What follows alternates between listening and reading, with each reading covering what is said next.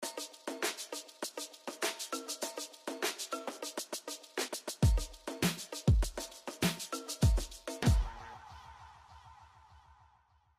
va démarrer la rencontre, cette nouvelle rencontre de poésie médium art, présidée par Jérôme Moche, qui reçoit ce soir David Douard et Frédéric Hay, qui va vous les présenter. Merci beaucoup. Merci beaucoup Frédéric Keck. Merci beaucoup David Douard d'avoir accepté cette invitation de la Fondation Pernod Ricard dans le cadre de, de ce cycle de rencontres poésie, médium, art, dont l'objet, l'idée est de rapprocher euh, des travaux euh, d'artistes visuels avec la démarche et les travaux et les pratiques d'auteurs, d'autrices venant euh, des sciences sociales comme de la littérature. Euh, et c'est donc un, un grand plaisir de, de vous accueillir avec euh, un horizon De, de, de pratiques particulièrement euh, à première vue éloignées, puisque d'une part David Douard est artiste euh, plasticien, euh, euh, principalement sculpteur, euh, et de son côté Frédéric Keck est philosophe et anthropologue. Euh, mais des points de proximité sont, euh, il me semble là, euh, déjà dans, dans, dans, dans les prémices ou dans certains aspects de leurs travaux, et euh, c'est aussi le, le principe de ces, de ces rencontres sous le signe de, de l'expérimentation et de, et de l'expérience, de pouvoir échanger sur, sur des impressions ou des intuitions. Puisque effectivement, ce qui relierait leur, leur démarche et leurs travaux, c'est un intérêt euh, et un certain nombre de fonctionnements, notamment autour de la métaphore, des analogies, des intérêts qui euh, ont lieu ou qui se précisent aussi entre un, des, des, des, des passages ou des formes de porosité entre ce qui relèverait de l'humain, du non-humain, en ce, que, en ce qui relèverait aussi du vivant, du non-vivant, et un intérêt sur des formes de flux, de fluides, de virus, de viralité, euh, qui sont euh, à l'œuvre à la fois dans leurs euh, travaux visuels et dans leurs formes euh, de, de, de recherche euh, scientifique à, di à dimension anthropologique, entre autres. Et euh, ce sera, il me semble, l'intérêt de, de cette rencontre, d'essayer de voir comment, euh, à partir de ces prémices, des, des travaux peuvent entrer en résonance euh, dans le long, dans le cours, parfois plus, plus, plus long euh, du temps. Euh, de son côté, donc, Frédéric Keck est euh, philosophe et anthropologue. Euh, euh, après des études de, de, de, de philosophie, il a euh, contribué depuis une, depuis une quinzaine d'années à une rélecture une relecture particulièrement euh, inventive et dynamique, et dynamique de, de, de l'histoire de l'anthropologie française, et notamment dans ses liens avec la philosophie euh, de, ces, de ces mêmes périodes, euh, mettant en rapport ce lien souvent euh, oublié ou dénié d'ailleurs, euh, rapprochant les, les entreprises, donc de, notamment de Lévy-Bruhl et de Lévi-Strauss, de, euh, des, des, des, des travaux scientifiques de, de Comte, de Bergson ou de, ou de Durkheim. Euh, il a fait, fait paraître dans cette... Dans, dans Dans cette lignée de ces, de, de, de ces travaux, un certain nombre d'ouvrages, comme Lévi-Strauss et la pensée sauvage, au P U F en deux mille quatre, ou bien Lévy-Bruhl, Entre philosophie et anthropologie, contradiction et participation, aux éditions du C N R S en deux mille huit. Cette même année, il avait été d'ailleurs aussi le coéditeur dans la bibliothèque de la Pléiade, du volume des œuvres de, de Claude Lévi-Strauss. Et puis, euh, à partir de ces prémices, il entreprend aussi toute une série d'enquêtes euh, anthropologiques euh, sur, euh, les, sur les crises sanitaires liées euh, au virus à dimension euh, animale. Et cela, donc, depuis de nombreuses années, avec une, une, une, une scène privilégiée qui est l'Asie du Sud-Est et euh, trois entrées particulières, trois lieux de sentinelle que sont euh, Hong Kong, Taïwan et Singapour. Euh, donc son, son travail particulièrement euh, remarqué, notamment dans les circonstances euh, passées et encore euh, présentes, se situe à l'accroisement de, de, de l'histoire des sciences, de la sociologie des risques, de l'anthropologie bien évidemment, euh, et de la redéfinition aussi des liens entre l'humain et euh, l'animal. Euh, il avait fait paraître en deux mille dix un essai intitulé « Un monde grippé » aux éditions Flammarion, et puis en deux mille vingt, il Il a fait paraître les sentinelles des pandémies, chasseurs de virus et observateurs d'oiseaux aux frontières de la Chine. Euh, C'était d'ailleurs un livre qui avait été d'abord édité aux États-Unis, puis euh, euh, par les éditions Zones sensibles, puis repris en édition de poche euh, l'année dernière, euh, augmenté d'ailleurs d'une postface qui... Euh, qui contextualise cette, cette entreprise euh, particulièrement stimulante, et nous y reviendrons, de, de, d'enchaînement aussi, de, d'analogies entre des scènes et des objets euh, à première vue, là aussi, assez, assez éloignés. Euh, Il est par ailleurs, il a fait paraître aussi plus récemment un ouvrage aux éditions Desclés de Brouwer intitulé « Signaux d'alerte, contagion virale, justice sociale, crise environnementale ». Il est par ailleurs directeur de recherche au C N R S. Il a dirigé le laboratoire d'anthropologie sociale. Et puis, il a été aussi en charge de l'enseignement et de la recherche au musée du Quai Branly, structure, institution pour laquelle il organise au mois de juin prochain une euh, exposition consacrée aux microbes. Et il a fait, mais il nous en parlera d'ailleurs aussi, euh, paraître tout récemment, un livre pour enfants euh, euh, intitulé « Lara de Rosa euh, ». De son côté, David Douard est artiste. Après des études euh, aux Beaux-Arts de Paris, euh, il euh, développe euh, une série de, de, d'expositions qui le font remarquer tout particulièrement. Euh, on en reviendra à une exposition à Béton Salon, puis très rapidement, en deux mille quatorze, une exposition au Palais de Tokyo, puis dans toutes sortes d'institutions en France, d'ailleurs à la Fondation euh, euh, d'entreprise Ricard euh, il y a quelques années, et puis plus récemment au FRAC euh, Île-de-France, au plateau, euh, l'année dernière. Mais aussi de très nombreuses expositions euh, à l'étranger, on ne les citera pas toutes, l'année dernière euh, en Chine, euh, antérieurement euh, en Irlande, euh, en Italie, euh, euh, en Norvège, et puis on peut voir euh, ouvertes deux expositions, l'une à Londres et au Pirée, il me semble. Il a été pensionnaire à la Villa Médicis il y a quelques années et il est représenté par la, la galerie Chantal Croussel. Et son travail, en fait, a pour point de départ souvent le langage, des formes de, de poésie, de, des poésies souvent prélevées, qui proviennent d'ailleurs assez souvent de, de, de, des, des, des, des, des contextes numériques ou, euh, ou d'Internet, anonymisés, et qui euh, ont des préoccupations souvent liées à, au malaise, à la maladie, euh, aux catastrophes, aux désastres. Et ces éléments constituent euh, dans son univers un, un élément de fluide qui vient et qui irrigue la, la, une dimension quasi performative d'ailleurs de ces pièces qui, de l'espace de l'atelier à l'espace d'exposition, euh, euh, élaborent des mondes alternatifs à dimension euh, euh, critique ou utopique. Euh, Selon le principe de ces, de ces rencontres, nous allons d'ailleurs, nous allons d'abord écouter Frédéric Keck qui va nous proposer une, une intervention, euh, et puis euh, David euh, qui, euh, voilà, qui nous proposera des images de son travail et s'en suivra un moment de, d'échange. Merci beaucoup Jérôme pour euh, cette invitation et cette introduction. Euh, je suis très heureux de la rencontre avec euh, David euh, Douard, euh, que, qui a déjà été initié par euh, une première discussion. Euh, et donc euh, on a effectivement pu sentir euh, les échos qu'il pouvait y avoir entre, entre nos recherches. Euh, et euh, je voudrais donc euh, vous faire part du, euh, de la trajectoire qui m'a amené à effectivement... Euh, éclairer euh, cette euh, crise sanitaire euh, de la covid dix-neuf à la lumière de, de, de, d'enquêtes que j'ai menées depuis une quinzaine d'années et qui euh, s'inscrivent aussi dans une réflexion euh, philosophique sur les rapports entre l'humain et le non-humain euh, qui sont euh, au cœur de, de, des reconfigurations de l'anthropologie aujourd'hui, euh, puisque effectivement je considère les virus euh, comme des signaux euh, des transformations des rapports entre euh, humains et animaux. Euh, et j'étudie particulièrement donc, les virus qu'on appelle zoonotiques, euh, ceux qui euh, se transmettent aux frontières entre les espèces.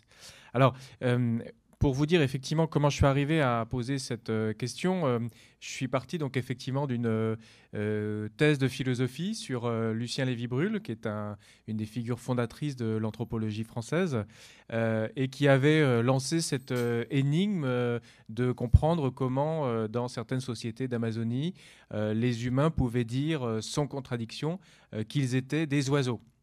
Alors ils le disent... Euh, dans certaines conditions euh, rituelles, ils le disent euh, dans certaines situations aussi de la vie, euh, quand ils vont euh, euh, chasser ou quand euh, ils invoquent les esprits euh, des morts. Euh, mais euh, cet euh, énoncé a connu toute une transformation dans l'anthropologie française à travers euh, euh, Claude Lévi-Strauss, euh, Eduardo Viveros de Castro, euh, Philippe Descola, qui euh, ont, ont, ont résolu l'énigme par une étude de ce qu'on appelle les ontologies, c'est-à-dire euh, les façons pour euh, les humains de s'identifier euh, à des non-humains dans, dans des circonstances particulières, euh, d'une façon qui échappe à, à notre ontologie, qui sépare euh, la nature et, et la culture. Et euh, une des façons de résoudre l'énigme, c'était de dire que quand euh, les, euh, les Indiens euh, Bororo euh, euh, chassent euh, euh, des oiseaux, ils se mettent à la place de l'oiseau pour pouvoir percevoir l'environnement à sa façon. Et donc, ils prennent le point de vue de, de l'oiseau, et c'est ce qu'évoquent aussi euh, les plumes dont ils sornent, euh, les esprits qu'ils invoquent euh, quand ils sont dans des, dans des transes. Donc, euh, euh, c'est euh, toute une, une, une, une réflexion sur la présence des, des oiseaux dans les sociétés amazoniennes, très différente de ce qu'elles pouvaient être dans les sociétés euh, européennes de la fin du dix-neuvième siècle, ce qui me conduit immédiatement effectivement à faire cette... Euh, petite publicité pour le livre que je viens de, de sortir, qui est un livre pour enfants, qui s'intitule donc Lara de Rosa, les microbes. C'est toute une série euh, sur un, un, un oiseau euh, empaillé qu'on trouve au château de Rosa Bonheur, donc une artiste animalière du dix-neuvième siècle dont on célèbre le, le bicentenaire. Et on a imaginé donc dans ce livre euh, que Louis Pasteur arrive chez Rosa Bonheur parce qu'il euh, y a une maladie euh, mystérieuse, et Louis Pasteur enquête sur les animaux qui ont pu transmettre euh, cette maladie. Et voilà, on, on, on découvre que euh, ce sont les Les, les perruches qui ont été importées du Brésil et, et qui ont apporté donc ce, euh, ce, ce, ce virus de la, de la psittacose.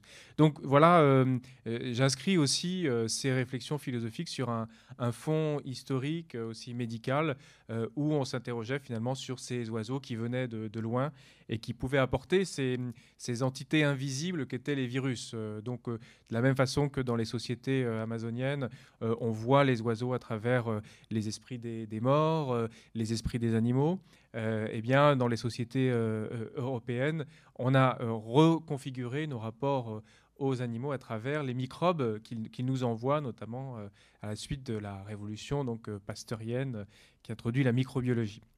Alors, cette, euh, cette, cette piste, euh, je suis, je suis arrivé à la, à la suivre euh, parce que euh, j'ai commencé des enquêtes euh, sur, en deux mille cinq sur euh, la grippe aviaire euh, qui euh, arrivait en, en Europe, et euh, j'ai euh, découvert le travail de ce qu'on appelle les chasseurs de virus.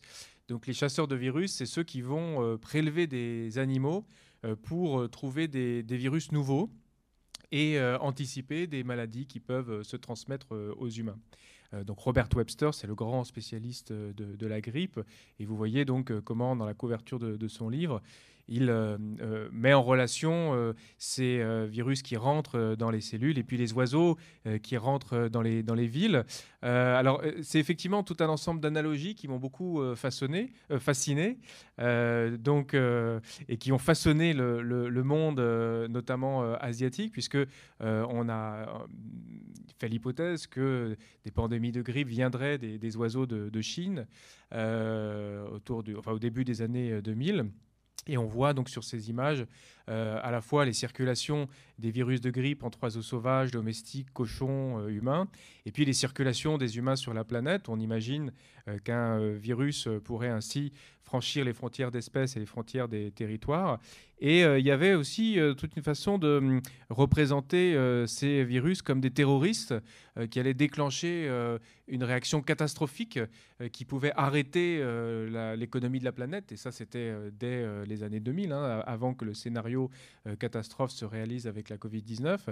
Euh, on voit euh, sur l'image en, en haut à droite euh, que... Euh, un virus, qu'est-ce que c'est? C'est une partie de code de génétique, un A R N, qui va rentrer dans une cellule parce qu'il n'a pas les moyens de se répliquer et qui va détourner le matériel du noyau de la cellule pour se reproduire et sortir de la cellule en se multipliant en, en, euh, une, en des, des virions qui vont ensuite envahir d'autres d'autres cellules. Et le vocabulaire du détournement est exactement celui qu'on applique aussi à des terroristes qui prennent un avion pour le transformer en, en arme, hijack. Et c'est pourquoi on a euh, donc représenté en deux mille cinq, au moment où la grippe aviaire arrivait en Europe, euh, les oiseaux, les volailles euh, comme des bombes à virus. Donc on retrouve un peu ces, ces images où les, les oiseaux sont anthropisés, euh, non pas en, en prenant le point de vue de l'oiseau comme le chasseur euh, amazonien, mais en passant à travers les, les virus qui font des analogies avec euh, nos peurs, euh, des, euh, de, de, des, des, finalement des menaces euh, qui révèlent les, les fragilités de, de notre planète. Alors, euh, dans cette euh, enquête, j'ai donc euh, suivi euh, tous ceux qui euh, euh, mettaient des distances avec les, les, les, les oiseaux euh, à travers le, le risque de grippe aviaire, mais qui en même temps euh, établissaient une relation, une relation euh, à bonne distance pour... Euh, pour produire de l'information sur euh, ces virus que contenaient les, les oiseaux. Alors c'était euh, donc des, des fermiers qui euh, vaccinaient des, des oiseaux, et certains oiseaux n'étaient pas vaccinés euh, parce que comme ça ils portaient les signes de la grippe quand elle arrivait dans la ferme, et ce sont justement des oiseaux sentinelles, euh, et le, le nom en chinois pour ça c'est des oiseaux, des poulets soldats siffleurs, euh, donc on retrouve un peu cette métaphore du, de la guerre contre le, le terrorisme, mais avec un enrôlement euh, des, des animaux.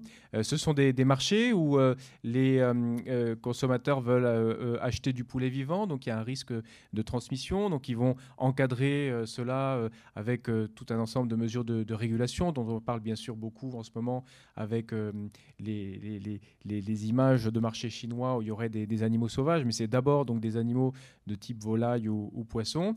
Euh, il y a des vétérinaires qui viennent euh, faire des prélèvements sur euh, les euh, volailles, oies, canards, cailles, euh, ou qui vont aussi dans les réserves d'oiseaux sauvages pour, là aussi, faire des prélèvements sur leur déjection. Donc on, on a ici des, des, des, des, des étudiants un peu seuls sur, sur une île où il n'y a pas d'oiseaux, mais il faut imaginer que tout autour, c'est une réserve avec plein d'oiseaux dont ils récupèrent les, les traces. Et puis on a aussi euh, des, euh, euh, des citoyens ordinaires euh, qui ont un rapport aux oiseaux euh, par les marchés euh, d'oiseaux d'ornement, euh, ou d'autres qui vont acheter des oiseaux pour les libérer. Euh, c'est une pratique que j'ai beaucoup étudiée parce que des bouddhistes euh, imaginent donc que l'oiseau qu'ils libèrent euh, va avoir un effet sur leur âme dans un, une conception du cycle des âmes. Et euh, euh, les euh, biologistes euh, leur montrent qu'ils euh, peuvent euh, euh, transmettre euh, des virus euh, par euh, ce geste de libération, euh, parce que les oiseaux sont, sont stockés dans des cages euh, où euh, ils sont stressés, ils ont beaucoup de, de, de risques d'exposition à, à des virus.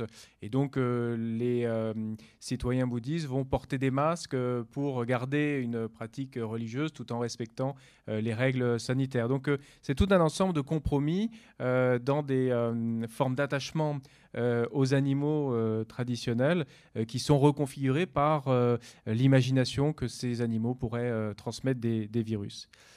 Alors, c'est, euh, donc ça, c'est des pratiques que, que, que j'ai observées, mais il y a aussi tout un ensemble de, de représentations de, de, euh, visuelles de ces virus. Euh, on parle bien sûr beaucoup en ce moment euh, de euh, la dissémination des virus dans les bâtiments, Euh, puisqu'il faut euh, faire la mesure des particules virales. Euh, et c'était euh, des techniques qui ont été euh, appliquées pour les marchés aux animaux, euh, où on voit comme ça, euh, euh, auprès des lieux où on abat les volailles, comment ça dissémine du virus euh, dans l'espace du, du marché. Euh, donc là aussi, il faut imaginer, quand on rentre dans ce lieu euh, plein de, de, de plumes et de, et de sang, qu'il y a aussi ces particules invisibles que sont les, les virus. Et euh, alors, je vais introduire progressivement des, des œuvres d'art, puisque en fait, dans, dans le travail que j'ai fait, c'était effectivement d'abord euh, très en, en discussion avec des scientifiques, avec euh, aussi les formes d'images qui, qui produisent euh, et qui diffusent dans, dans les médias. Et, et je me suis intéressé à la façon dont des artistes euh, pouvaient euh, euh, un peu euh, ralentir euh, ou euh, subvertir Euh, les, euh, les, les, les inquiétudes, les angoisses, les peurs sur lesquelles jouent les, les scientifiques quand ils, ils font ces images de circulation de virus euh, entre animaux et, et humains. Et donc là, c'est une euh, œuvre que j'ai découverte en, en deux mille treize, donc, euh, à la Wellcome Collection à, à Londres, euh, une artiste euh, vietnamienne qui s'appelle euh, Lena Bui euh, et qui a travaillé pendant un an avec des, des biologistes euh, euh, au Vietnam, en les suivant euh, dans les fermes, euh, dans les marchés où, où euh, ils faisaient ces, ces prélèvements pour essayer d'encadrer les, euh, les, les, les pratiques de, de, de vente euh, et de consommation de, de volailles. Et finalement, elle a choisi de se concentrer sur un village au, au nord du Vietnam euh, où euh, les euh, éleveurs de volailles euh, fabriquaient des, euh, des coussins euh, qu'il exportait ensuite euh, en Chine. Et elle a filmé les mouvements par lesquels les, les plumes de volailles sont euh, euh, en quelque sorte distribuées dans l'espace du, du village pour être séchées et ensuite mises dans des, dans des coussins. Et ça donne un film très beau, très lent, euh, où on entend euh, le, le bruit des mouches, euh, le, les plumes qui volent dans, dans le vent. Et où finalement toute, euh, toute inquiétude euh, sur la transmission est, euh, disparaît. Euh, elle, elle fait l'hypothèse que euh, ces villageois sont tout à fait immunisés à force de, de fréquenter quotidiennement euh, les, les plumes des, des volailles. Euh, euh, donc euh, des artistes se sont emparés euh, au début, euh, enfin, dans les années deux mille cinq deux mille dix, de ce motif de la grippe aviaire euh, Euh, pour euh, réfléchir à euh, quelle relation on peut avoir aux, aux, aux oiseaux aujourd'hui. Alors une autre rencontre artistique que j'ai faite quand je commençais euh, mes, mes recherches, c'est celle de Space Invader ou Invader, euh, qui lui joue plutôt sur les, les angoisses, hein, qui va plutôt euh, accélérer euh, la, la peur. Euh, et euh, il, euh, donc il a commencé à poser des alias à Paris en mille neuf cent quatre-vingt-dix-sept. Euh, justement quand il y avait le début de la grippe aviaire à, à Hong Kong. Et puis progressivement, il a élargi son dispositif à, à d'autres villes, Tokyo, Los Angeles. Et il est arrivé à, à Hong Kong en, en deux mille un euh, et euh, il a euh, rencontré un, un, un artiste de rue, euh, mais euh, qui ne se qualifiait pas euh, d'artiste, qui était un, un calligraphe euh, qui... Euh, faisait des, des, des, des, des signes sur les murs de, de la ville. Et euh, j'ai donc suivi, enfin, découvert une exposition de cet euh, artiste après sa mort, où on montrait sa rencontre avec euh, un artiste de rue, donc euh, Invader. Et à la suite de cette rencontre, Invader a, a imaginé euh, qu'il pourrait mettre des alias un peu partout dans la ville de, de Hong Kong. Et il l'a représenté un peu comme une invasion de, de la ville euh, sur le mode euh, presque d'un attentat. Hein, donc c'est pour ça que c'est daté De, de septembre deux mille un pour jouer euh, sur euh, les analogies entre le terrorisme et, euh, et l'invasion euh, virale. Et puis euh, plus récemment, donc en deux mille douze, il a fait une exposition euh, à Hong Kong où là il a pu euh, placer ses, euh, ses, ses alias. Euh, donc là on, on est dans l'imaginaire de, de la viralité avec euh, cette analogie entre euh, euh, cet, cet être euh, proliférant qu'est le virus et puis la façon dont les Chinois eux-mêmes perçoivent de l'écriture un peu partout dans, dans l'espace euh, de la ville. Et ça m'a beaucoup intéressé pour euh, réfléchir justement à la façon dont euh, le virus peut être une information qui nous permet aussi de nous réapproprier le, le territoire, de, de, de voir autrement les lieux de, de vulnérabilité, de poser des questions euh, d'appartenance. Euh, alors, j'en arrive maintenant, donc, après euh, ces, ces, ces rencontres avec euh, des artistes, à euh, un, un travail que j'ai fait euh, donc au, au musée du Quai Branly pour euh, essayer de, de porter euh, cet imaginaire des virus dans l'espace euh, du, du musée. Donc j'ai travaillé au musée du Quai Branly entre deux mille quatorze et, et deux mille dix-huit et euh, j'aimais bien commencer mes présentations euh, euh, sur la grippe aviaire avec cette image du musée puisque le, le musée du Quai Branly a été conçu comme une, comme une écologie Euh, singulière avec euh, son, son, son bâtiment à, à l'ombre de la Tour Eiffel, ses bassins, et dans ces bassins des canards. Euh, et quand je suis arrivé au Quai Branly, les, certains canards étaient euh, décédés, alors pas de la grippe aviaire, mais euh, avaient été euh, électrocutés. Euh, mais donc euh, on se préoccupait beaucoup de, de la santé de, de ces canards, et surtout euh, on se préoccupait de la santé des objets à l'intérieur euh, du musée, euh, puisque les, les objets dans un musée sont exposés Euh, au risque non pas euh, d'infection par des virus, mais d'infestation par des insectes. Euh, donc les conservateurs du musée m'ont confié cette, euh, cette carte des, des risques d'infestation, euh, notamment euh, vers les, la, la tour euh, des instruments de musique qui sont des objets en bois et qui sont proches du vestiaire. Euh, donc il euh, y avait une transmission possible de, de mythes par euh, les vêtements qu'apportaient les, euh, les visiteurs. Et puis cette carte euh, de tous les insectes qu'on peut trouver euh, dans, dans les, les musées euh, et, et qui, qui donne donc des, des règles véritablement euh, de, de sécurité euh, pour la manipulation des, des, des objets. Donc euh, je me suis un peu interrogé finalement, euh, de même qu'on voit euh, la vulnérabilité de, de nos villes à travers euh, ces, ces virus qui... Euh, qui montre que nos rapports aux animaux se, se transforment. Est-ce qu'on peut montrer comment, dans un musée, euh, les euh, objets euh, ont une, une vie à travers les, les risques d'infestation. Et qu'est-ce que serait finalement cette, cette vie que, que nous leur donnons euh, en rendant visibles euh, les, les insectes qu'ils peuvent euh, contenir. Et donc ça m'a conduit à, à proposer une, là aussi une, une analogie euh, entre les, les, les, les, les outils que nous, les instruments que nous utilisons pour voir les, les virus, donc le, le microscope, et puis les, les objets qui sont utilisés dans des sociétés non européennes, dans des sociétés, euh, ce qu'on appelle les, les sociétés euh, des, des arts premiers, celles qui euh, sont donc avant l'arrivée des, des instruments de mesure scientifique et qui, qui sont aussi des instruments de capture des, des petits êtres euh, comme des, euh, des, des, des pièges à termites euh, et qui permettent de vivre à bonne distance de, de ces animaux, de, de, de prendre aussi euh, leur point de vue, de, d'arriver à les, à les intégrer dans, dans notre société. Et donc, euh, je, je juxtapose en fait dans cette exposition euh, des euh, œuvres, euh, enfin des objets d'histoire des sciences, des œuvres d'art euh, euh, ethnographiques, euh, et puis des œuvres d'art contemporain.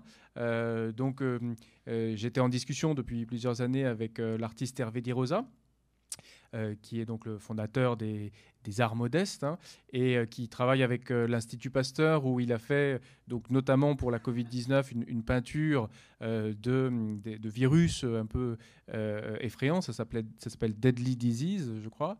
Euh, et puis, il a aussi fait des euh, représentations de céramique, où on peut imaginer des, des virus, enfin des, des bactéries avec lesquelles on, on, on vit euh, euh, et qui sont donc en rapport plus symbiotique euh, avec nous. Et donc, l'exposition joue un peu sur ces deux rapports euh, aux microbes, à la fois les microbes qui font peur, qui, qui prolifèrent, et puis les microbes avec lesquels on, on vit et qu'on fait entrer dans, euh, dans, dans, nos, dans nos objets.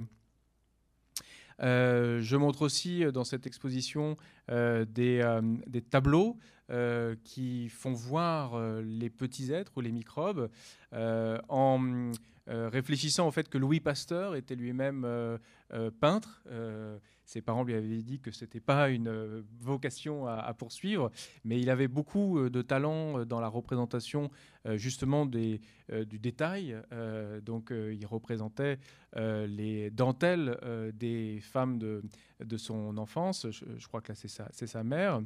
Euh, et euh, euh, à l'Institut Pasteur est aussi euh, venu un... Un, un, un scientifique qui est ensuite devenu peintre, euh, qui s'appelle Eugène Gabrichewski, euh, et qui, dans la deuxième moitié de sa vie, euh, a peint des, des, des êtres euh, dans un hôpital psychiatrique, euh, dont certains ressemblent à, à, à des microbes. Donc, euh, l'exposition s'interroge un peu sur euh, comment le, le réalisme euh, nous a conduit à une certaine représentation des, des microbes, mais comment d'autres rapports aux, aux microbes sont possibles, comme celui un peu euh, surréel de, de Gabrichewski, ou euh, le, la représentation totémique euh, du paysage. Euh, c'est le rêve de la fourmi, donc euh, les, les traces de la fourmi sur le, sur le sol euh, sont pour les aborigènes une façon euh, de se connecter au, au paysage. Euh, je montre aussi euh, dans cette exposition euh, des, euh, des, des objets du dix-neuvième siècle qui rendent populaire la culture des microbes. Euh, donc il y a des, euh, des, des boîtes de lamelles euh, qu'on fabrique vraiment pour les présenter euh, euh, au grand public, euh, à la fois donc, euh, des lamelles de microscopiques euh, d'eau de, d'eau de mer, c'est les, les diatomes, donc on fait des coupes euh, pour voir les structures euh, de ces euh, microbes de la mer, et puis on fait aussi euh, des micro-photographies, euh, comme ici ces, ces cyntes, euh, qui sont vraiment euh, mises sur le même plan que les microbes de la mer. Et puis on fait aussi des microfossiles.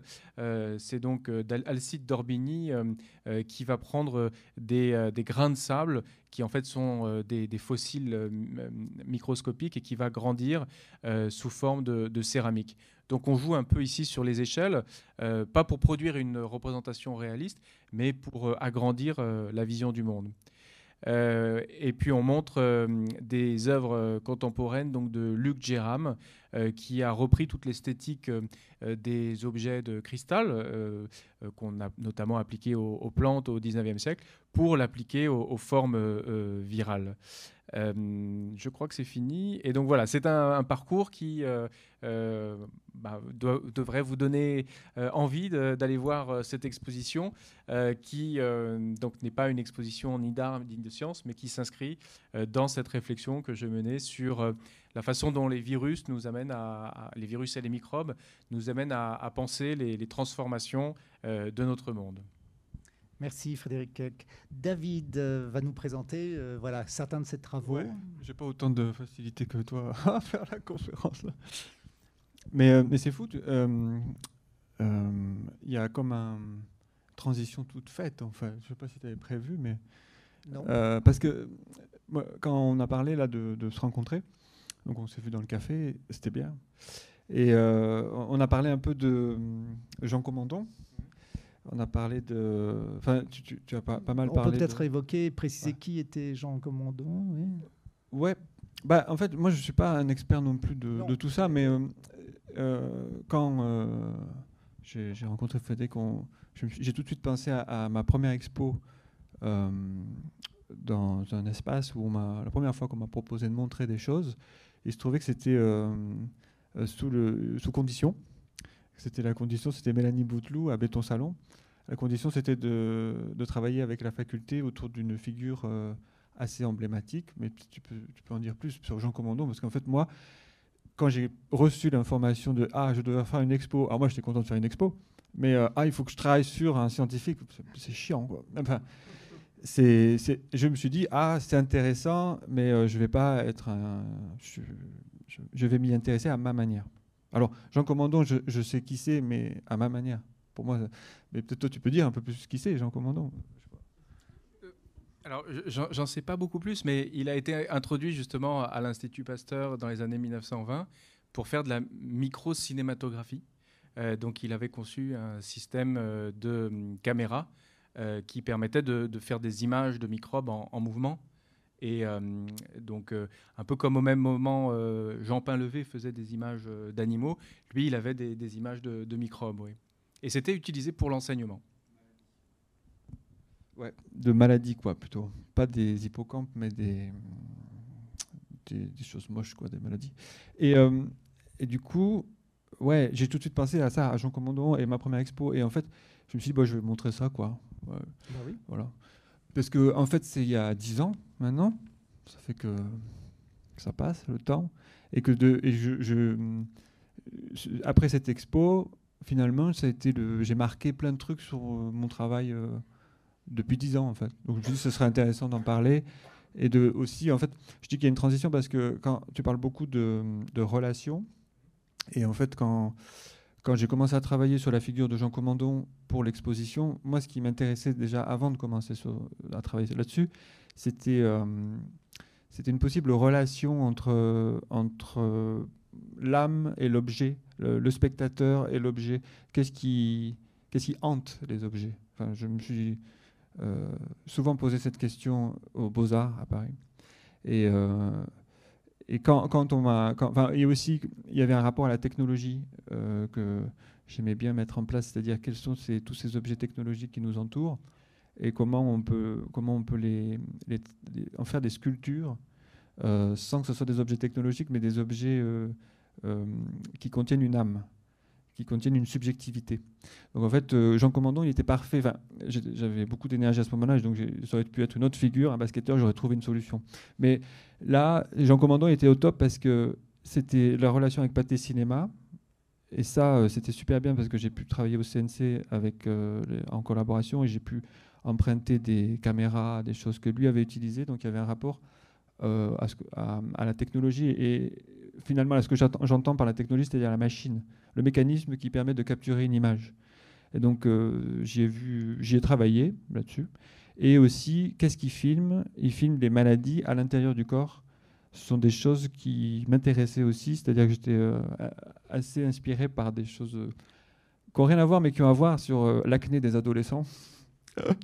Et euh, j'aimais beaucoup cette idée que l'acné soit une forme de résistance au monde. Euh, mais, mais tout à fait euh, absurde, quoi. C'est une peau euh, pleine de boutons. Et, euh, et donc, je me suis dit, ah, c'est intéressant parce que Jean Comandon, il, il filme les, les maladies à l'intérieur. Et, euh, et donc, moi, je m'intéresse aux surfaces. Donc, en sculpture, je me suis assez amusé sur ça. Et, bah, je vais passer. Bon, ça, c'est donc l'expo à Béton Salon. Euh, y a, donc, ça, dans ouais. laquelle il y avait des fragments de, de, de, de films de, de Comandon. Oui. Ouais. Alors, ah ouais. Donc, en fait, j'ai... J'ai travaillé avec euh, le C N C sur les films de Comandon, donc j'ai pu tous aller les voir. Il y en avait plein, mais ce qui, ceux qui m'ont intéressé, c'est ceux qui filment à l'intérieur, euh, où ça devient abstrait. Et en effet, j'avais comme référence Jean Painlevé, que j'aimais beaucoup à cette époque-là.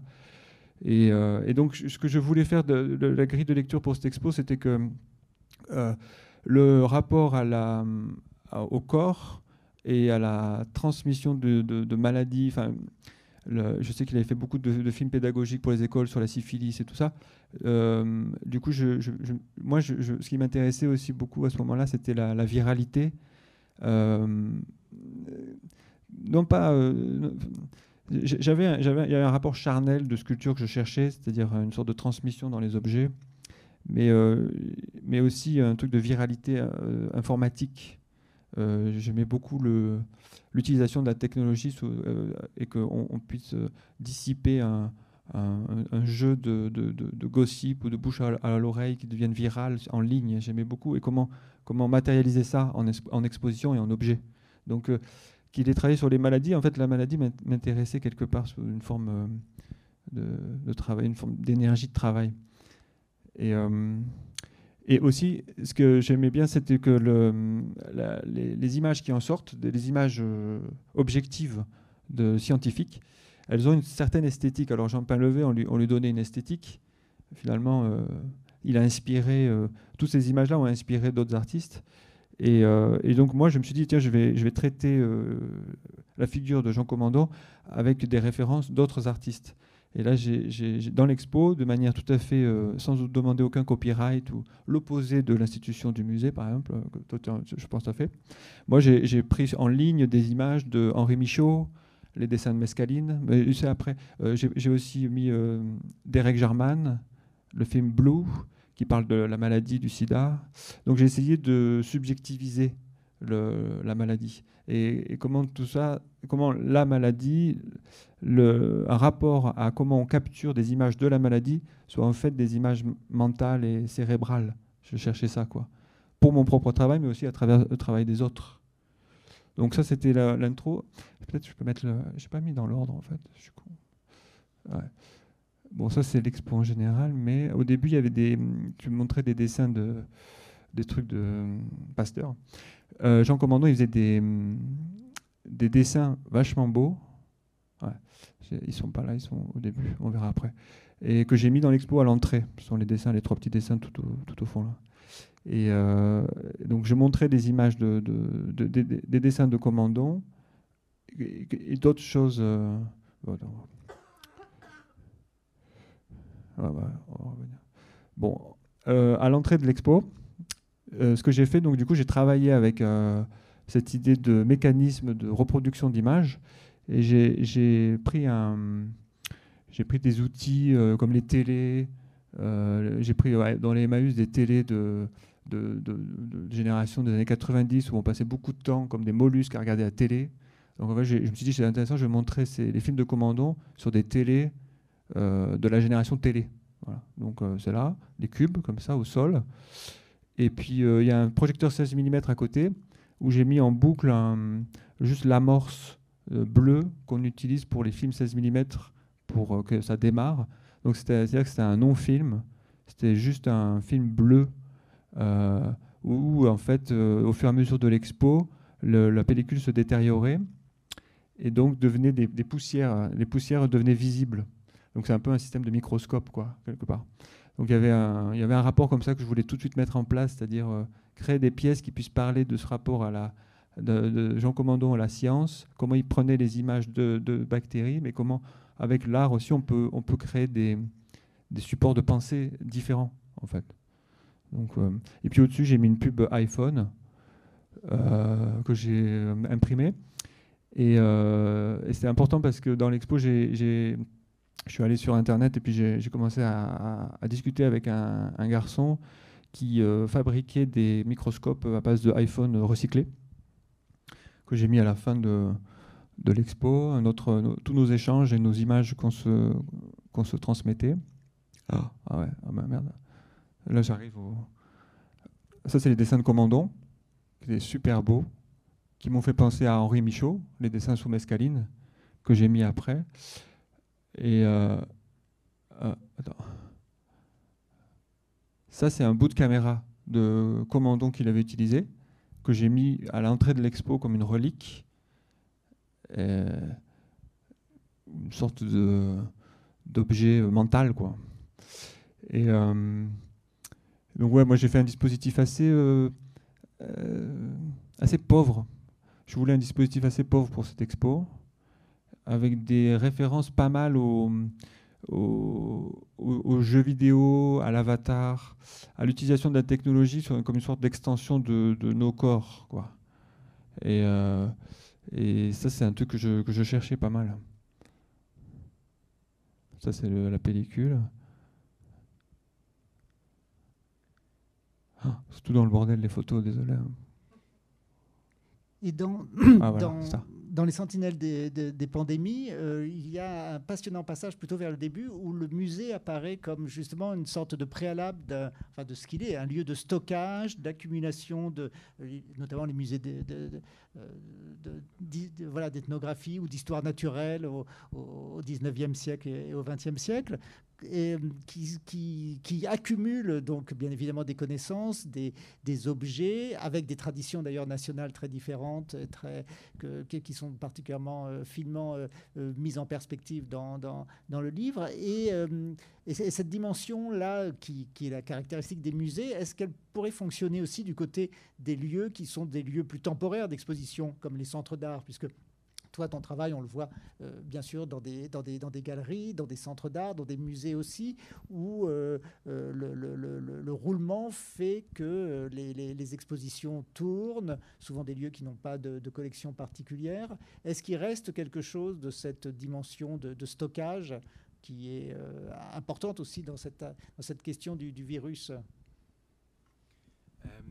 Oui, donc euh, bah là, David vient de nous montrer euh, une, une, une exposition et, et, et moi aussi, j'ai essayé de concevoir une, une exposition et j'ai beaucoup réfléchi à ce terme d'exposition parce que c'est aussi un terme médical, en fait. Hein, on on s'expose euh, à, une, à, une, à, à l'air avec tous ces risques d'infection et on s'expose à un public et on s'expose à... aussi à des, à des réactions affectives qui peuvent être positives ou, ou négatives. Mais en fait, euh, en travaillant dans un musée au quotidien, dans l'administration du musée, je me suis rendu compte qu'il n'y avait pas d'exposition sans euh, des lieux de, de stockage, euh, qui sont donc des, des réserves, euh, euh, qui sont aussi un peu comme, euh, comme des, des, des, des ressources, des trésors, euh, qui sont accumulés euh, au cours des siècles euh, par des États. Donc c'est toute la question euh, de, de la propriété, de la restitution des, des œuvres dans lesquelles on débat dans lequel on était assez impliqué au, au musée du, du Quai Branly. Et ce rapport entre la, entre la réserve et l'exposition, ça m'a aussi fait réfléchir par analogie avec ce que j'ai montré au, au début euh, euh, de euh, l'anticipation euh, des, des, des, des, des virus, des, des virus émergents, des maladies nouvelles, par l'observation des réservoirs animaux.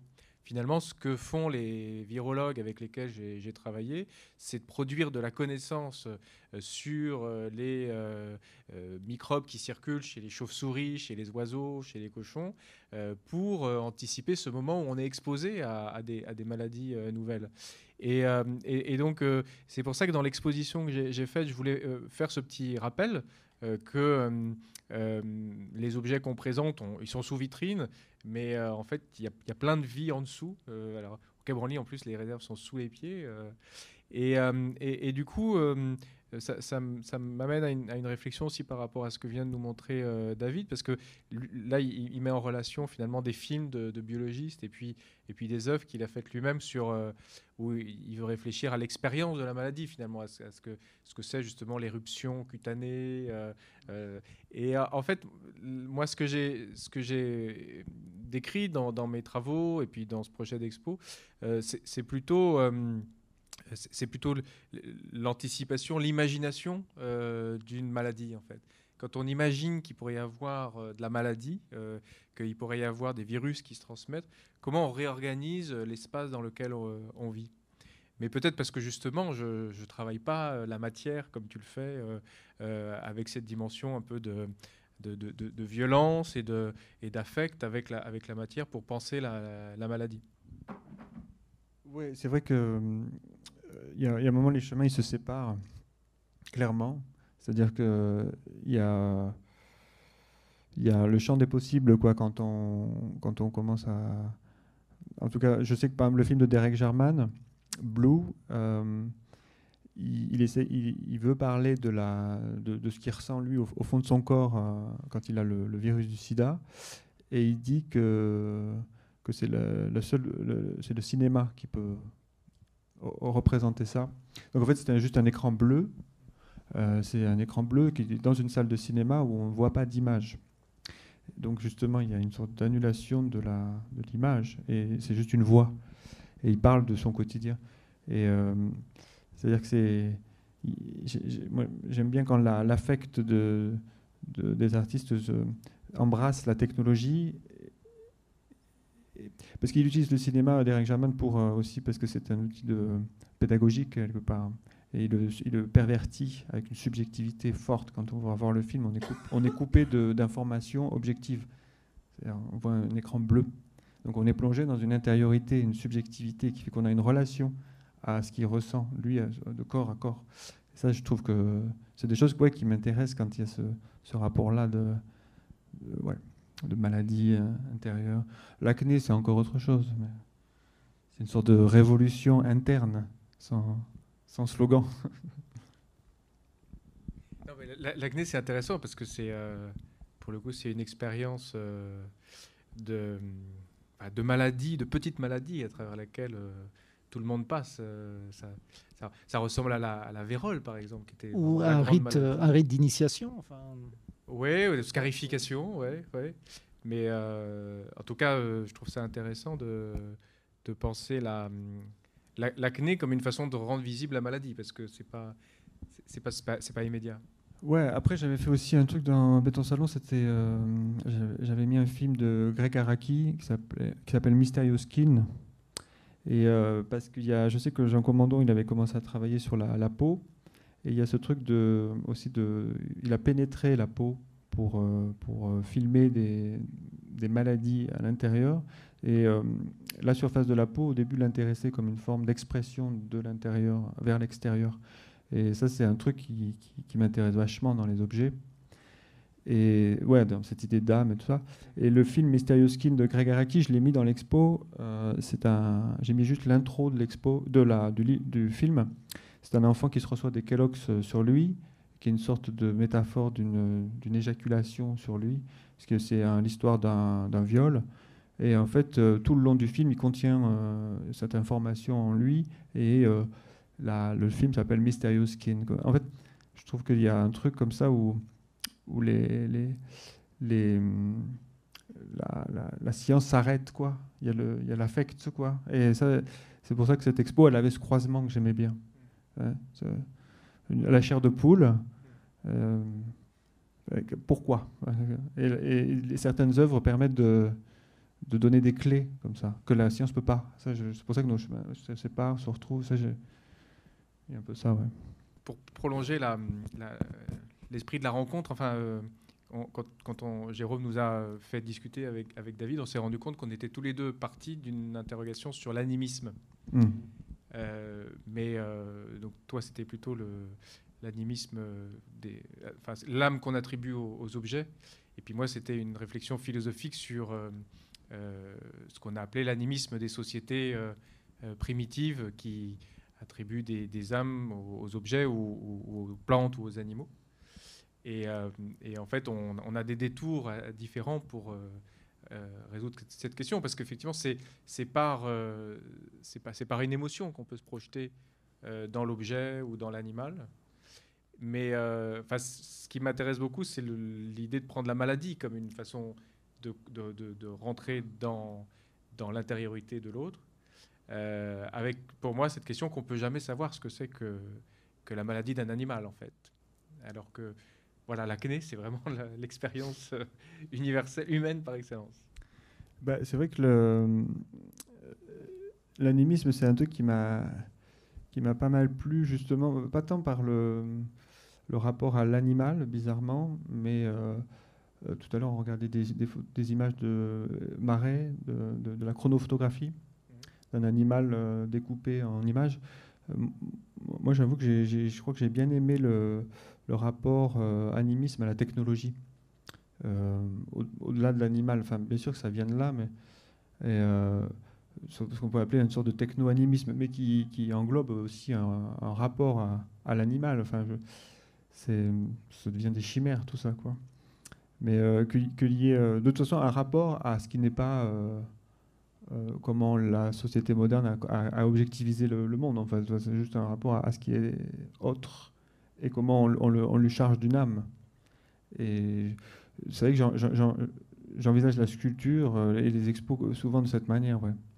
En pensant une, une relation, une forme de, de corruption, de hacking aussi, de l'objet. Euh, bon, du coup, l'animal, c'est, euh, il, quand il arrive dans mon, dans mon univers, il est souvent euh, digitalisé, quelque part. Ouais. Il passe par un filtre de, objectivisé pour être re- resubjectivisé, quoi, comme s'il y avait une sorte de... Ouais. On s'était, on, on, on, s'était, on s'était trop éloigné de la nature, on, l'a, on l'avait dompté et rendu euh, euh, digital, et comme si euh, ma génération d'artistes qui ont beaucoup travaillé avec les technologies, on devrait se rapproprier les technologies et la représentation de l'animal via ces technologies. Moi, j'aime bien penser comme ça. Tu veux que je continue à... Non, on peut regarder d'autres, d'autres, d'autres œuvres. On peut aussi, euh, peut-être, euh, une question qui m'intéresserait serait aussi le, le passage entre le, le, le travail de, du côté de l'atelier au lieu d'exposition. Euh, est-ce que, c'est, euh, est-ce que c'est, ça fabrique quelque chose de spécifique? Est-ce que, justement, aussi en écho par rapport à des, à des, à des problématisations en termes de, de, de, de compréhension euh, de, euh, plus collective, est-ce qu'il y aurait des sortes d'analogies qui pourraient fonctionner entre l'atelier et entre les expos? le, le, voilà, entre, le, euh, entre le, l'atelier et donc une proximité et un usage, pourrait-on dire, privé, et quelque chose qui devient, qui se publicise. Euh, bah, dans l'atelier, il se passe plein de choses qui sont de l'ordre des rites. Je pense que les gens qui dansent avec des plumes. Euh, dans l'atelier, il se passe plein de trucs de ce genre-là. D'accord.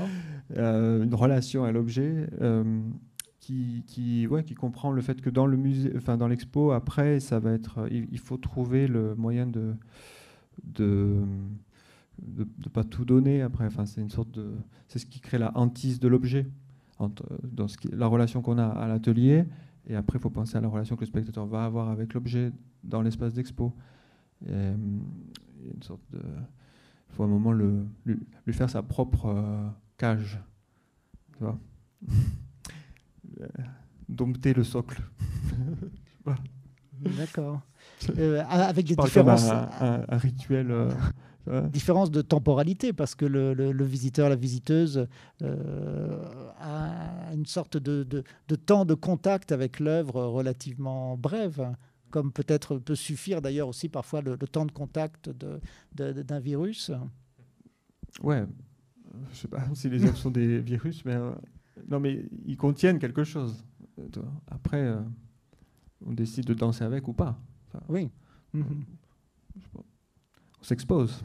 Mm-hmm. Euh, mais euh, voilà, le Derek Jarman s'était montré comme ça, sous une forme de, de, d'ordinateur, de, de jeu vidéo. Euh, non, après, voilà, ça a donné naissance à des sculptures comme ça, euh, qui, qui sont comme des sortes de petites bactéries, mais qui sont devenues des bas-reliefs, qui contiennent euh, certains troubles adolescents aussi, ouais, je sais, la peau comme ça. Et euh, voilà, ça, ça m'a permis de créer des formes, en fait, euh, cette expo. Des choses comme ça, très sculpturales. Ça, c'était aussi un espace euh, où tu pouvais éventuellement boire la larme de l'œil, euh, donc boire la peine ou la joie de cette jeune fille. Donc, un truc de contamination, mais, de, mais d'émotion. Et ça, c'était dans l'expo, sous une forme de, de plateau euh, euh, point d'information, point de rencontre. C'est de transmission, mais euh, plus euh, pop, quoi.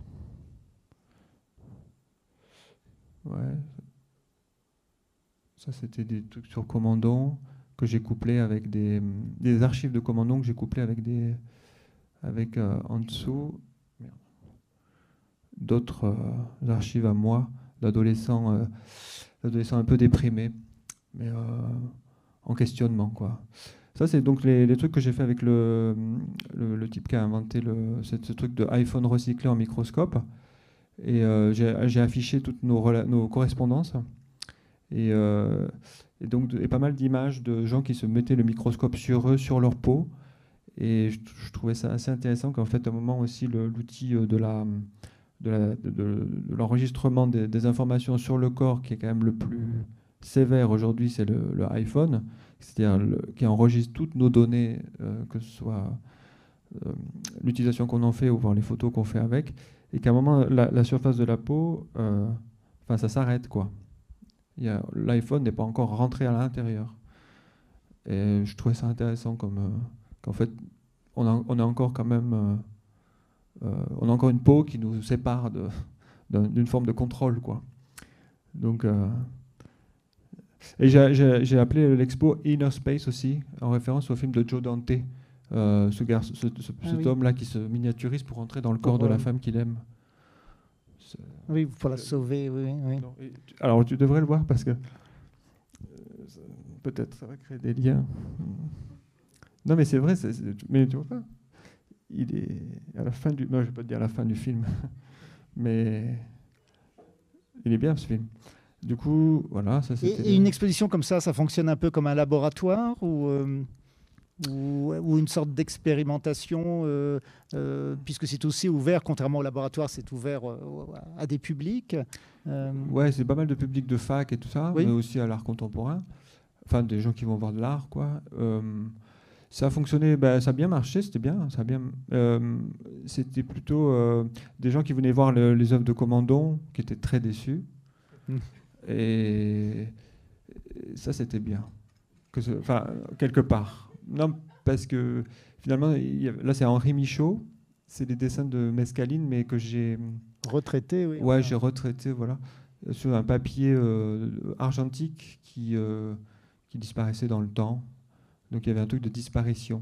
Euh, dessin de, de Mescaline comme un souvenir de, de prise de drogue, quoi. Mais, euh, mais, mais qu'il ne reste rien. Voilà, c'était ça.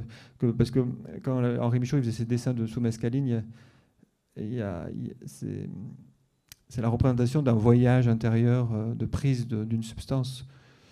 Il y a un rapport comme ça de sortir ce qu'on a à l'intérieur de nous.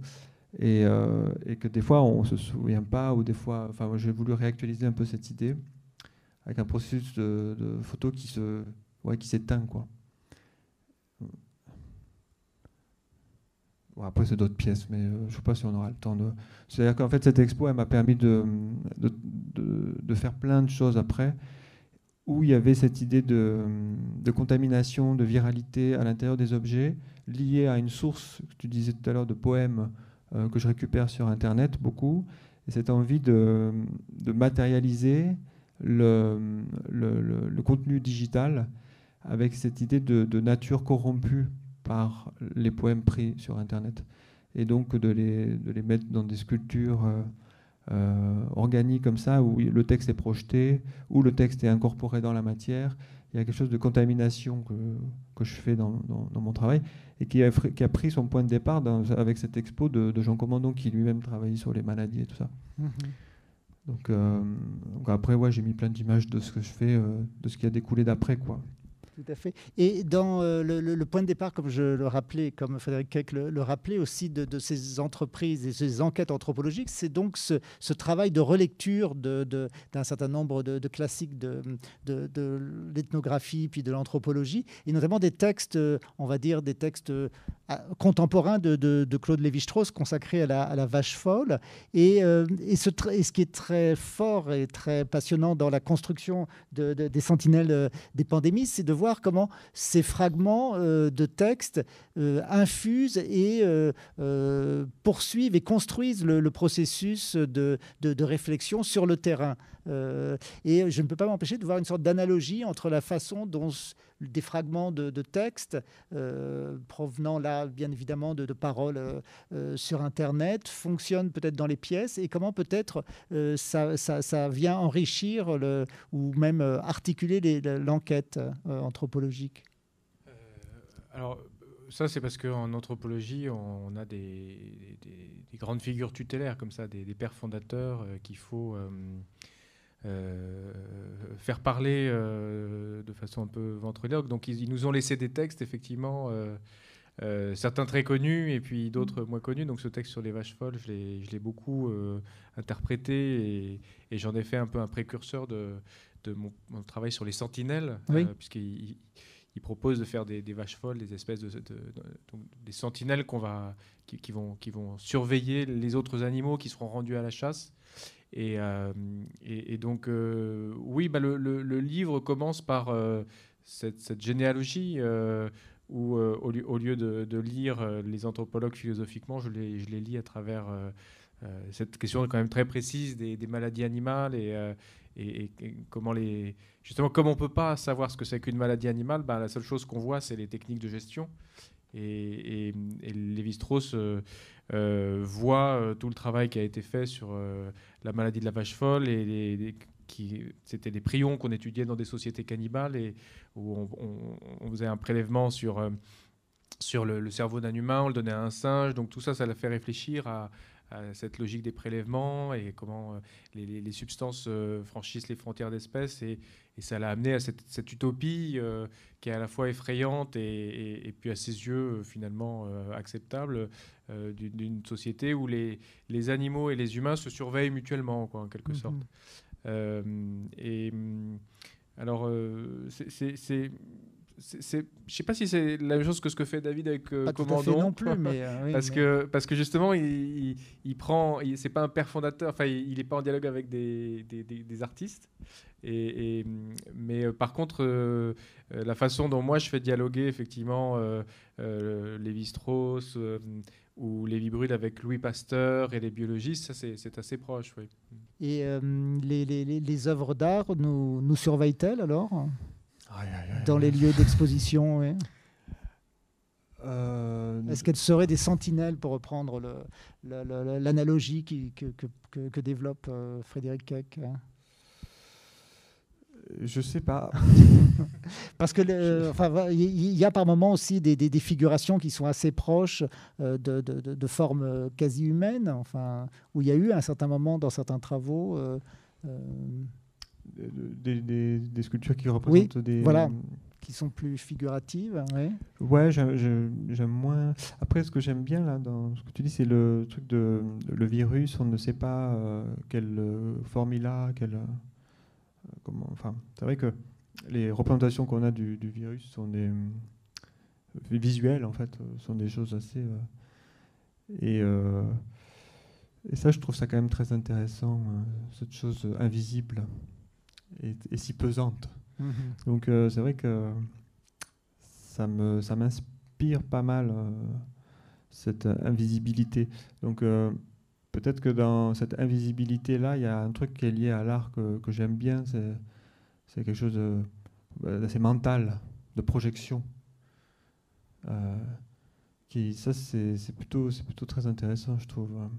Qu'on n'ait pas une une figure, tu vois, à taper là en ce moment. Enfin, Qu'on, qu'on, qu'on, qu'on, ça crée de l'imagination. Mm-hmm. Je trouve ça ouais, vraiment bien, ça, en ce moment.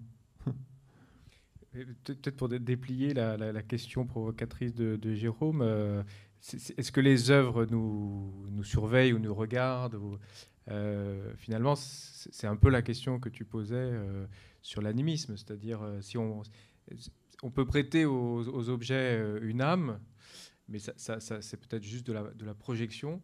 Et, et, et finalement, euh, les technologies du digital euh, nous, nous permettent de, de concevoir ce que c'est que cette âme des objets, parce que euh, ils, ils sont...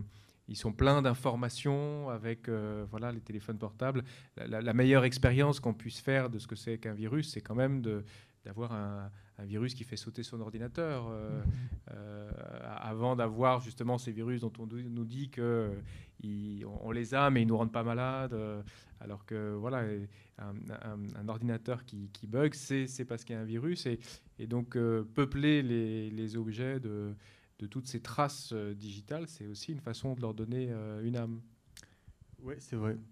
Après, euh, c'est... Euh, non, mais c'est ce rapport à la, à la relation. Quand, quand il y a un problème, on crée une relation.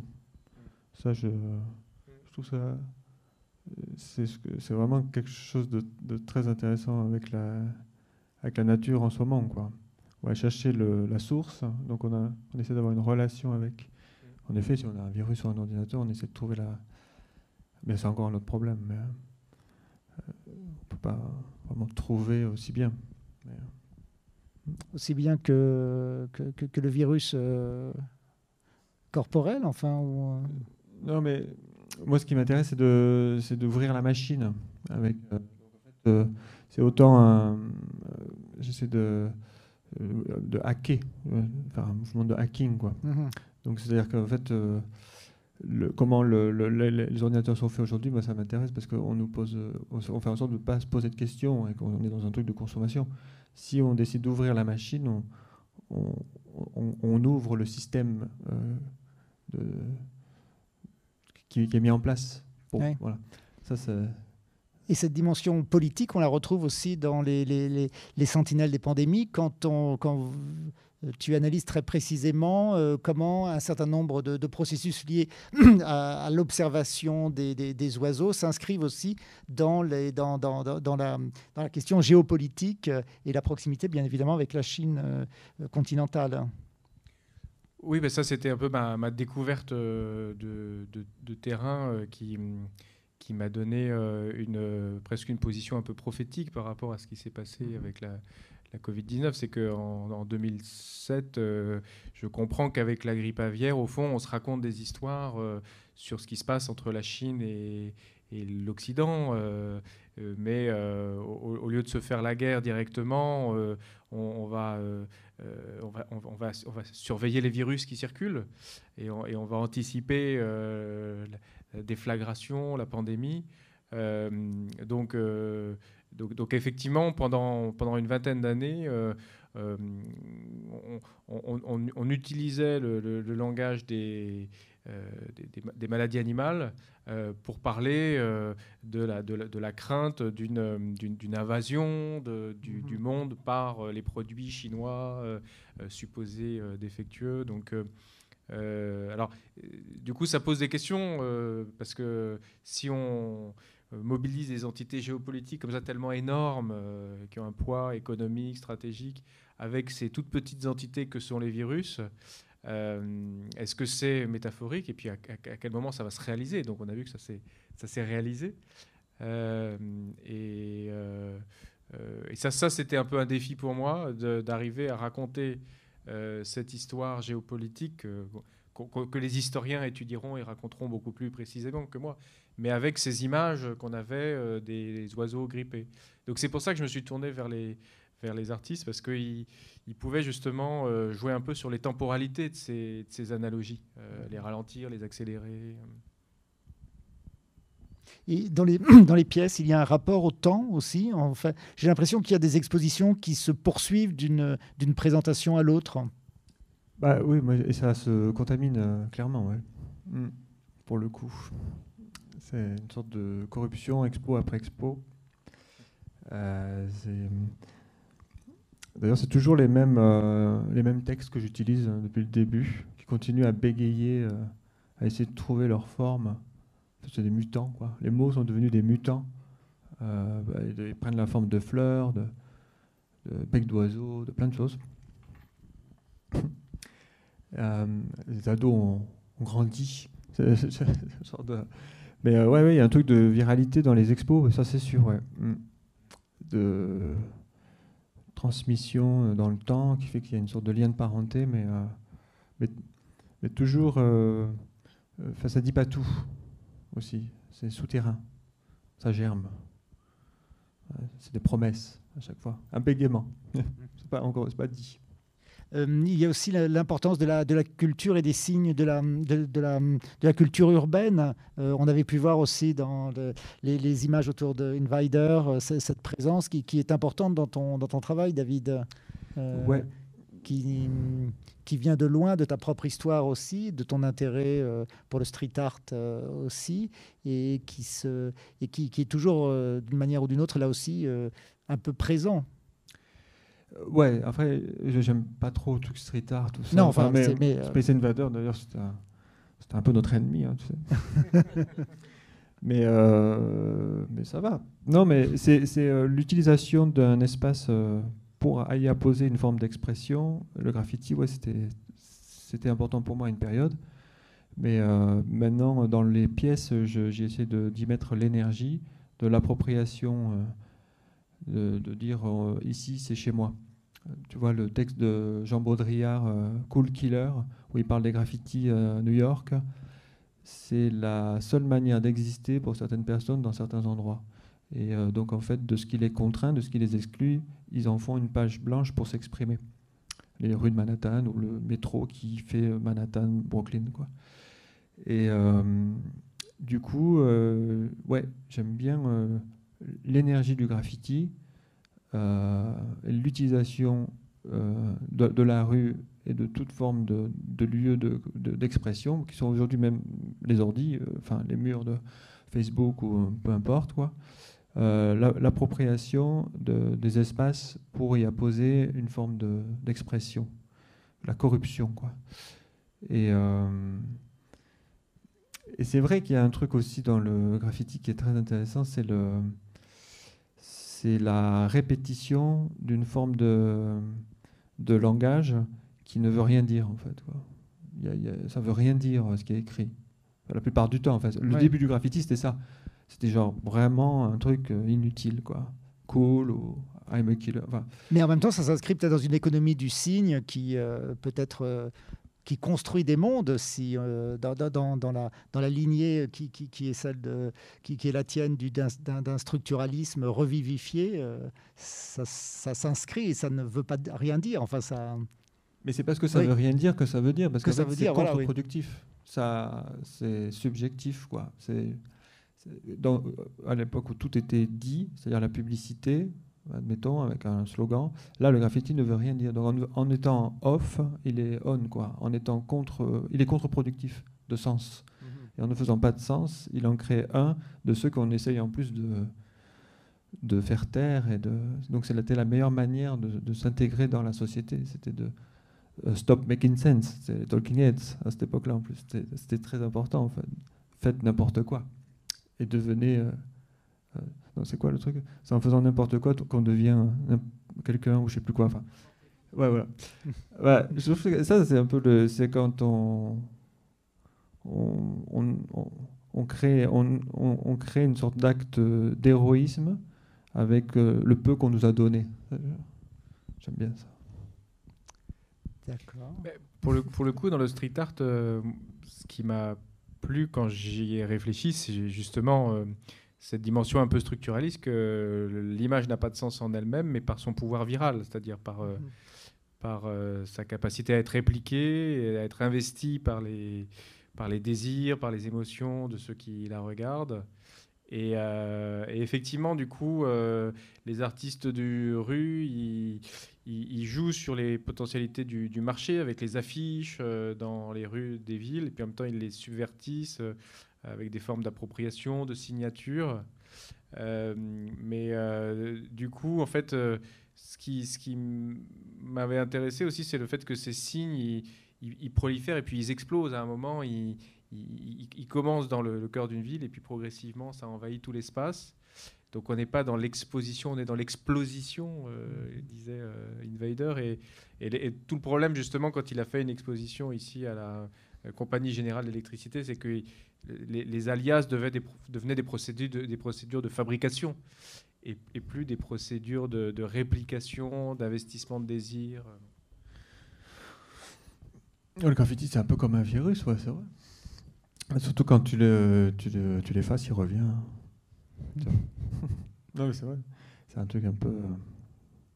Et c'est pour ça que dire que les expositions sont euh, contagieuses, c'est très intéressant parce que c'est le point de vue de l'artiste qui essaye de penser à la façon dont son, dont son travail euh, est animé par une, une, une nécessité immanente.